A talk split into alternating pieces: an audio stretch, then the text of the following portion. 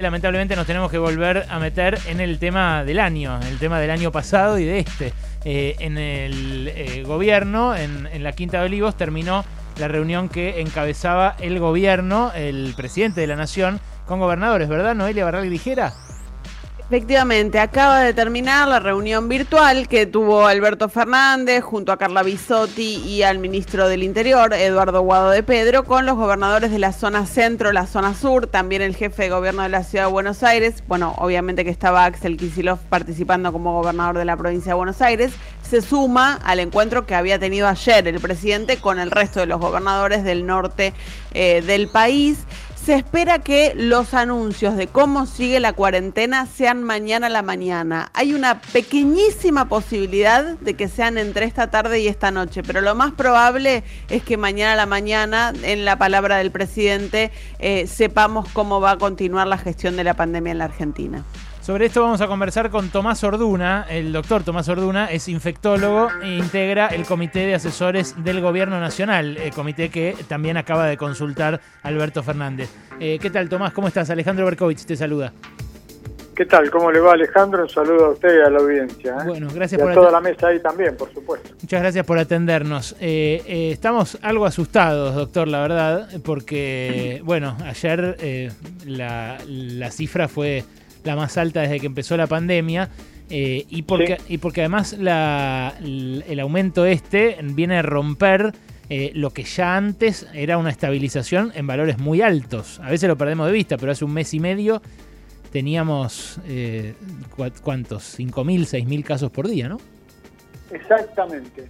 La verdad que los números no son más que preocupantes, asustadores, como mencionó usted también probablemente, porque la cuestión es si esto no lo paramos y considerando que la multiplicación de casos tiene que ver más con algo geométrico que aritmético, para que se entienda un poco, en lugar de ir 1, 2, 3, 4, hace 2, 4, 8, 16. De esa manera Mm. pueden ir aumentando los números.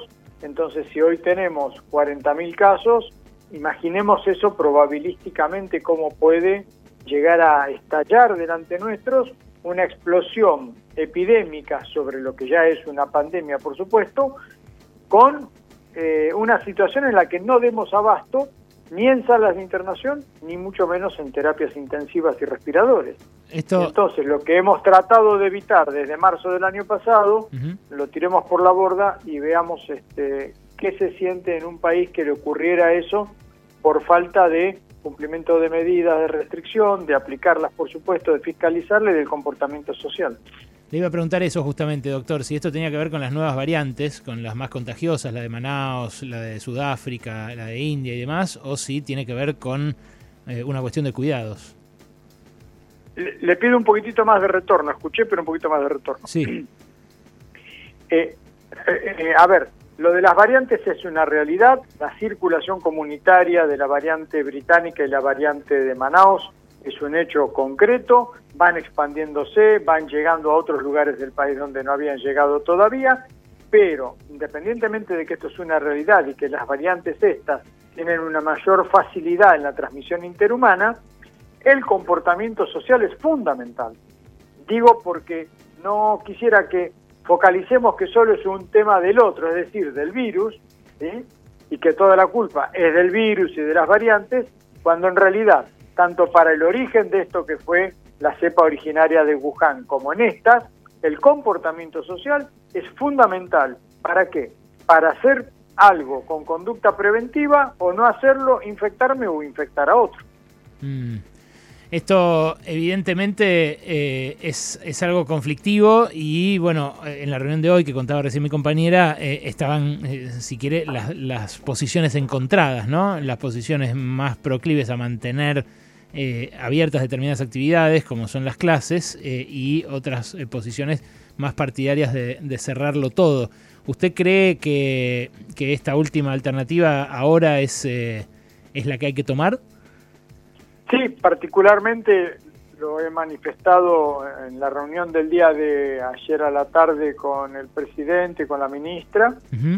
Eh, como lo había hecho también en la gobernación al mediodía, y hay que ser concreto en lo que uno piensa, poder este, agradecer de tener la posibilidad de expresarlo, y para mí tienen que ser medidas que sean contundentes. Veníamos con medidas, se supone que debía haber fiscalización y no hemos visto que ocurra en la medida de lo necesario. Por otro lado, hemos visto el no cumplimiento de las medidas, por ejemplo, en los polos gastronómicos, en infinidad de ocasiones, porque uno tiene como una suerte de sesgo de ir todo el tiempo observando comportamiento social en la vía pública, cómo van la gente con los barbijos. Uno va todo el tiempo con ese ojo clínico, si se quiere.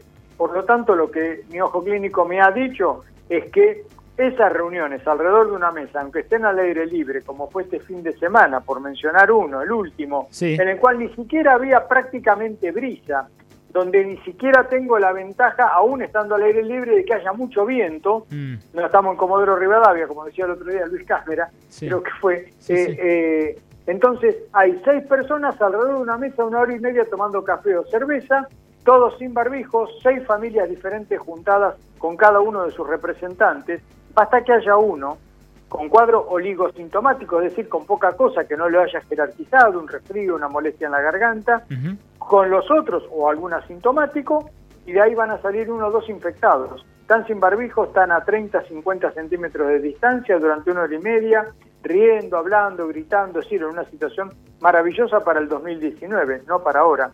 Entonces, eso no sirve.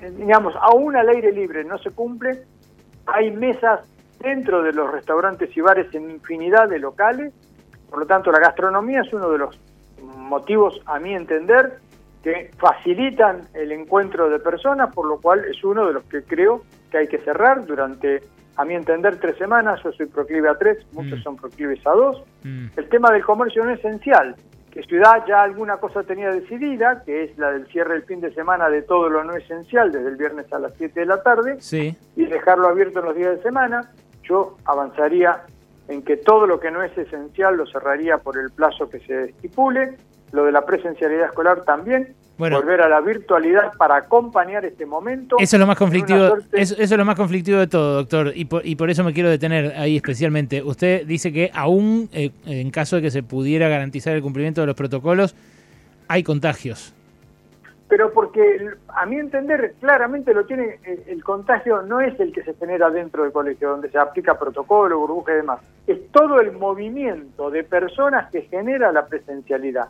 Maestros, administrativos, auxiliares, proveedores, los padres, madres, abuelos que acompañan a los pibes de, de primaria o de preescolar, los propios alumnos y toda esa masa de personas moviéndose hay montones de situaciones donde se facilita el contagio. Por una cuestión que es lo mismo que pasa cuando se encuentran, eh, si no se hacen bien las cosas, si lo vemos, insisto. Por eso, en la medida en que usted tiene una restricción poderosa, no hay excusa para salir a la calle ni para hacer nada. Usted no se va a comprar hoy el cinturón que no tiene, ¿sí?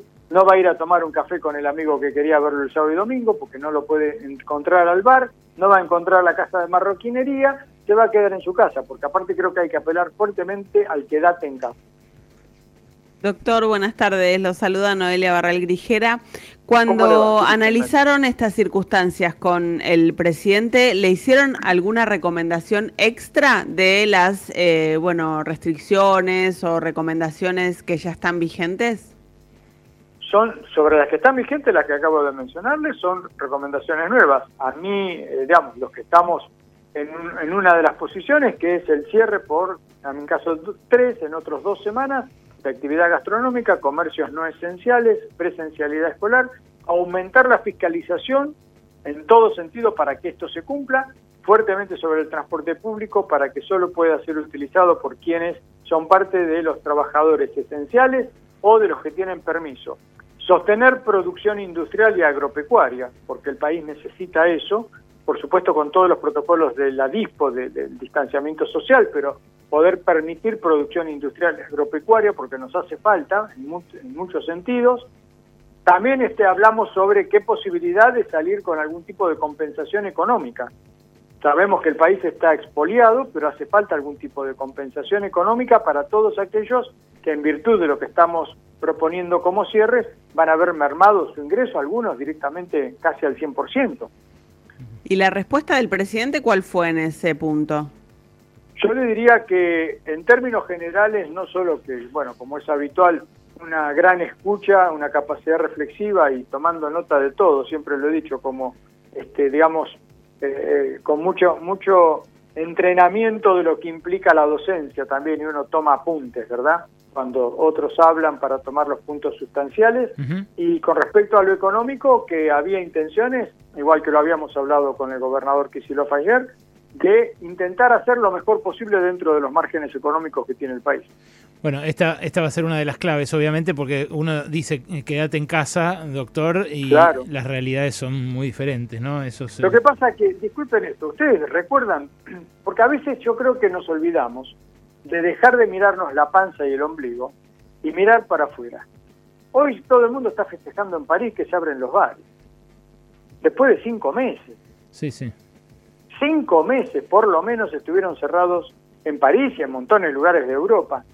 Durante dos meses y medio, en el territorio español, las personas no podían salir del ejido urbano de la intendencia en la que vivían, o viven, va. Mm.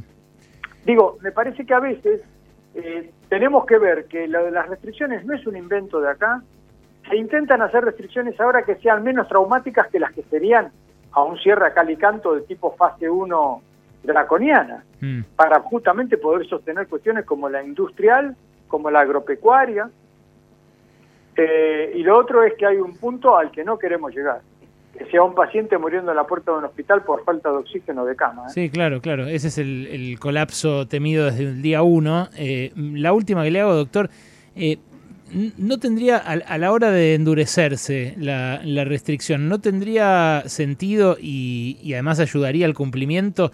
Eh, la, propuesta de medidas intermitentes con fecha de finalización. Usted mencionaba Francia, por ejemplo, y en Francia cerraron los liceos, los colegios, eh, pero eh, cuando llegó el momento terminal de esa fase de restricción, que fue un mes hasta hace un mes, los abrieron. Y acá el problema, y, lo que expresan muchos padres, me parece en algunos casos con especulación política o con la grieta de por medio, pero en muchos otros con una preocupación genuina, es que pase lo del año pasado, que eh, ante el cierre nunca más haya una marcha atrás o haya una, una postergación indefinida.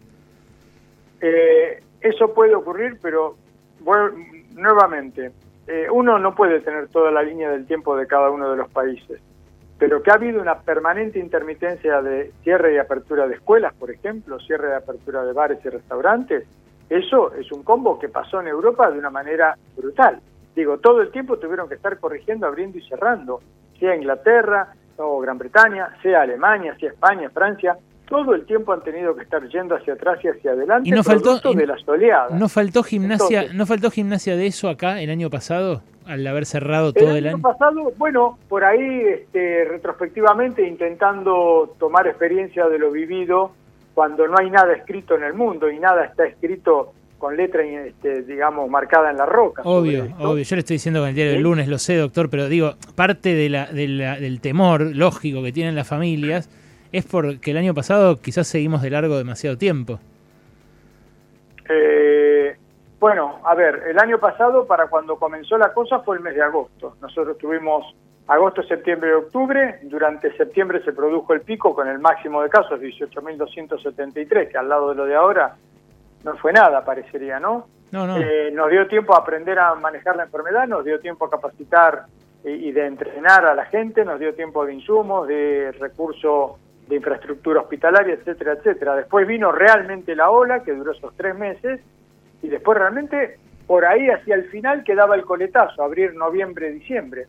Podría haber sido, podría haber sido este, algún momento entre junio y julio. Claro, porque veníamos, veníamos desde abril sin clases, por eso le digo. Ese, claro, podría haber sido, no digo que no, pero eh, para atrás no puedo ir. yo ahora tengo 40.000 casos, 500 muertos ayer, 750 muertos anteayer, y hace una semana estábamos con 22.000. Doctor, está Alejandro Vuelta también para preguntarle.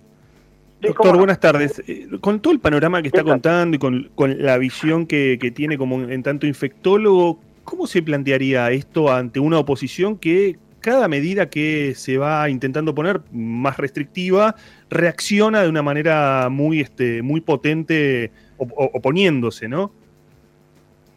Usted vio que eso es un fenómeno que ha ocurrido en, varios lugares del mundo. Hay una parte de la política, hay una parte de la población que acompaña esa política que eh, ven todo como restricción de libertades, que se le suman después y se aprovecha hay un combo entre los que hablan de la restricción de las libertades con los que son antivacunas, por ejemplo, en otro momento, la crítica sobre el tipo de vacunas que se utilizan, la crítica a como algunos comunicadores eh, o periodistas esta semana gritando y vociferando que todo lo que ocurre es culpa del gobierno del Ejecutivo Nacional, gritándolo anoche, acompañado incluso por algunos colegas médicos que siguen en esa línea, pero eh, la verdad que, bueno, podríamos ver un ejemplo mucho más concreto, se llama Brasil, el bolsonarismo, y incluso con una paradoja, como una nota muy interesante que salió en un jornal de Brasil que hablaba de la paradoja del médico bolsonarista. O se es médico o se es bolsonarista. Ah, no, no pueden estar juntas esas dos palabras. A veces hay un problema con eso. Doctor, gracias por este rato que se tomó para hablar con nosotros. ¿eh?